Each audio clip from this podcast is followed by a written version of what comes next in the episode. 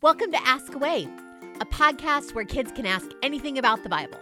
My name is Meredith, and as usual, I'm here with my own kids Riley, who's eight and a half. Hi. And Peyton, who's six and a half. Hello. As we tell the Bible story, Riley and Peyton will jump in along the way so that they can ask away about things that they notice or wonder about or think are weird. After the episode, we hope you'll join in. We want to know what you noticed or what you're wondering about or think is weird in this Bible story or anywhere else. Record your question and send it as an email to askawaypodcast at gmail.com or leave us a Voxer message. We're there as Ask Away Podcast. When you do send your question, please make sure you tell us your first name and how old you are. Telling Bible stories is really only half of what the podcast is for. We do love telling stories, but there's another big reason we make it. It's to be sure you know that when it comes to the Bible and when it comes to following God, every question is okay, and you can ask away.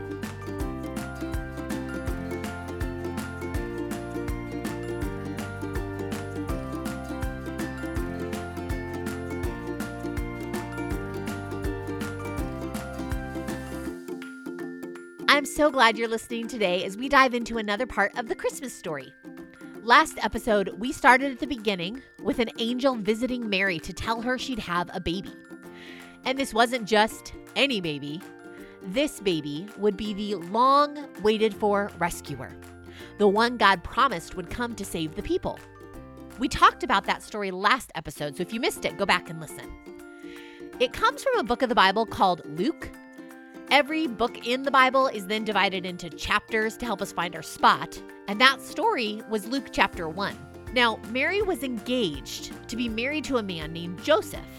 And you might think his story would be in Luke chapter 2, but you know what? It's not.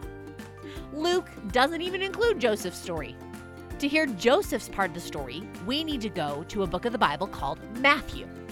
And Matthew tells us about Joseph in his chapter 1. It's kind of weird, I know, but you see, the Bible is a collection of stories, poems, writings, teachings.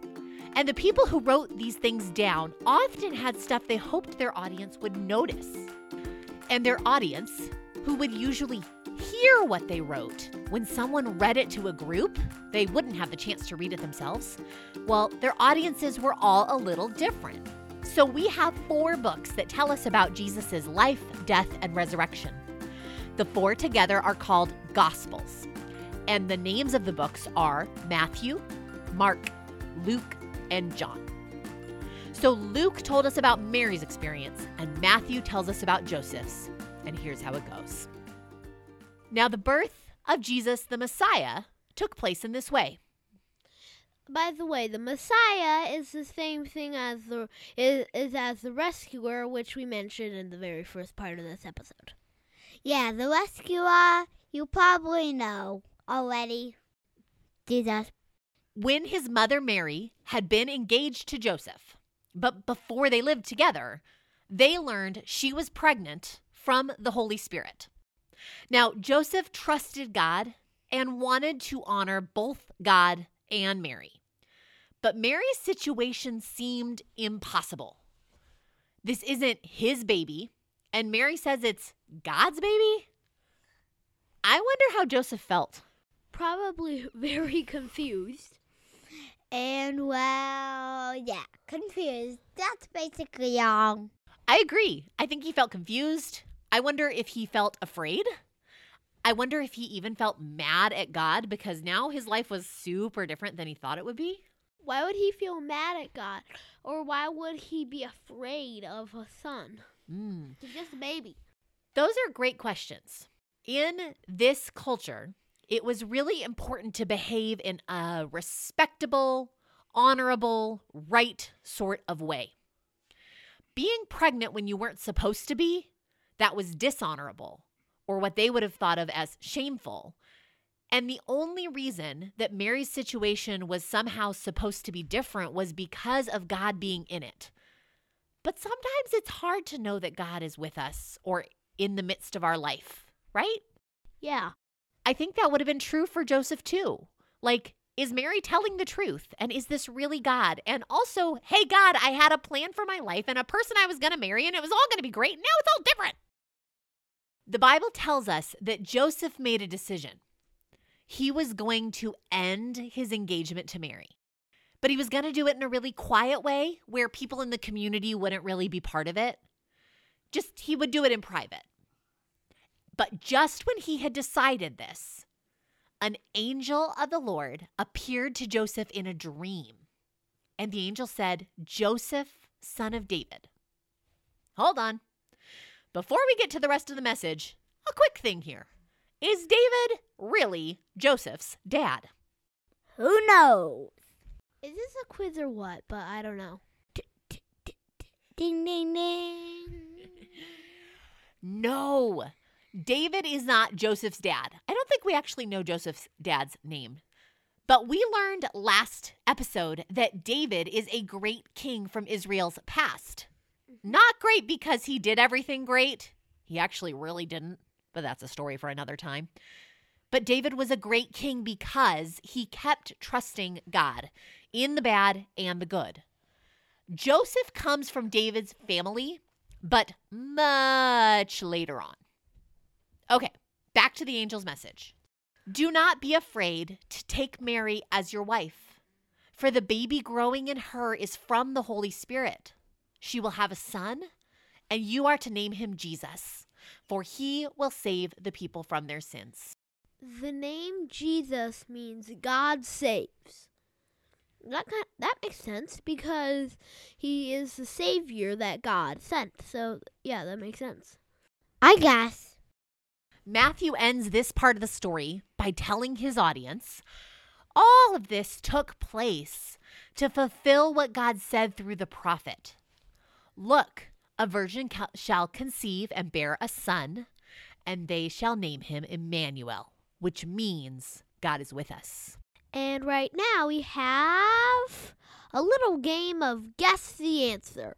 The question right now is what's a prophet? A prophet is a man or woman who A sees the future, B memorizes the Bible, C tells a message from God.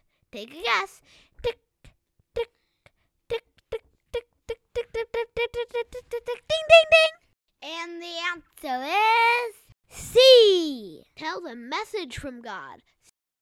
So, at different times, God would give a message to a prophet. And some of those messages were about God's promise to send a rescuer, a savior to the people. Now, just like earlier, I told you there were four books of the Bible who tell the story of Jesus' life, death, and resurrection. In the Old Testament, there are books of the Bible that tell the stories of some of the prophets who had important messages from God for the people, like Isaiah, Jeremiah, Malachi. Those are names of prophets. I have a friend in school named Malachi. That's awesome. As Jesus came, people like Matthew began to connect the messages from prophets long ago to the events they were watching happen. And it was like light bulb. God's keeping God's promise now with this baby. There's one last piece of today's story. This angel came in a dream, so we need to know what happens when Joseph wakes up. Will he believe this or listen? Will he just think it's the weirdest dream ever? How do you two think Joseph reacted to the dream and the message and the angel? Mary was a little surprised, uh, then she did listen. But I wonder how Joseph will react since everyone is different. Well, what I was thinking was if he if it was in the dream, he wouldn't believe it. But I think I remember it being um he hears it again. I don't know. Well, the Bible says that when Joseph woke up, he did what the angel of the Lord commanded him.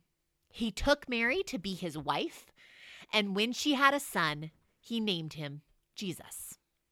We'll end our story there today, and we're going to hear from one more group of unlikely folks that were an important part of the Christmas story in our next episode. We have a couple of great questions that come from a kid listener today. Both of these questions come from Caleb, who's nine. Let's hear them. Hi, my name is Caleb, and I would like to know why God didn't just come when Adam and Eve started sinning and came like a million years later after it. The short answer is I don't know. But I think I have a pretty good guess based on the way the Bible tells the big story. God's dream is to create a world that works in a way that matches who God is. But the way that world gets made is not just God being the boss of humans, but instead inviting humans in, and then we get to choose yes or no. So, as people choose no, that they don't trust God, that they don't want God's way, well, God still doesn't change the plan, and God still doesn't change the way the plan happens. God still wants to be with us in a lovely world, God is still going to let everybody choose. So after creation happens, and after we learn how humanity doesn't choose to trust God, well, later in the story, God invites Abraham and Sarah to become a family. The family would eventually so bi- be so big they'd be a nation. And their job was to show the world what God was like so that people could join in. Now, sometimes this nation, called Israel, did that, and sometimes they didn't. Okay, a lot of the time they didn't. But let's just imagine, for example, that God's people, Israel, had done their part well, trusting God and showing the world what God was like through the way they treated each other. Well, then God might not have needed to come in Jesus at all, which is really wild to think about. In other words, God really wants to give people the chance to do things and doesn't do it for them. And that is true even when things go bad or take longer than they should. Even if things would be easier if God did them, God doesn't take it away from us. We might even wish God would, and that's okay. But doesn't seem that God chooses to do that. Thank you for that amazing question. I really appreciate you sending it in. And I would like to know why we still sin even though God washed our sins away like a trillion years ago. Ooh, what a good one. Now, part of the reason is we still sin because we're people and all people sin. That is, all of us sometimes choose to do things that show that we want to do our thing instead of God's thing. Now, like you said, God is washing sin away, but that doesn't make us perfect. What it does mean is that mistakes we make as we practice trusting God don't separate us from God. Like you say, one way the Bible talks about sin is that it's like a stain on clothes, and Jesus washes the stain away. But we aren't clothes, we're people. People who keep living, people who get to make lots of choices every day, people who have to live with other people.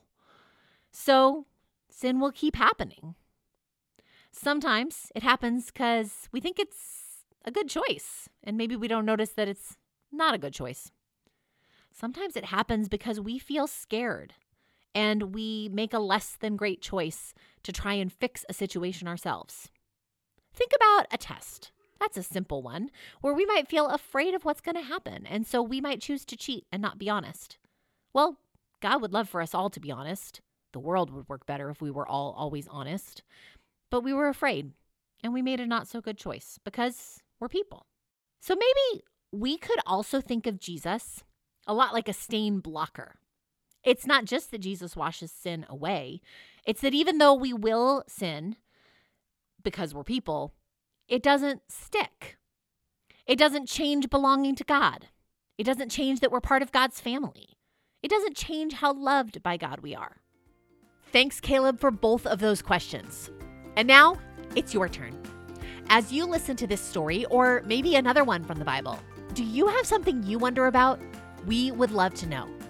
Record your question and send it as an email to askawaypodcast at gmail.com or leave us a Voxer message. That's V like voice, O X E R, where there's Ask Away Podcast. And when you do, tell us your first name and your age.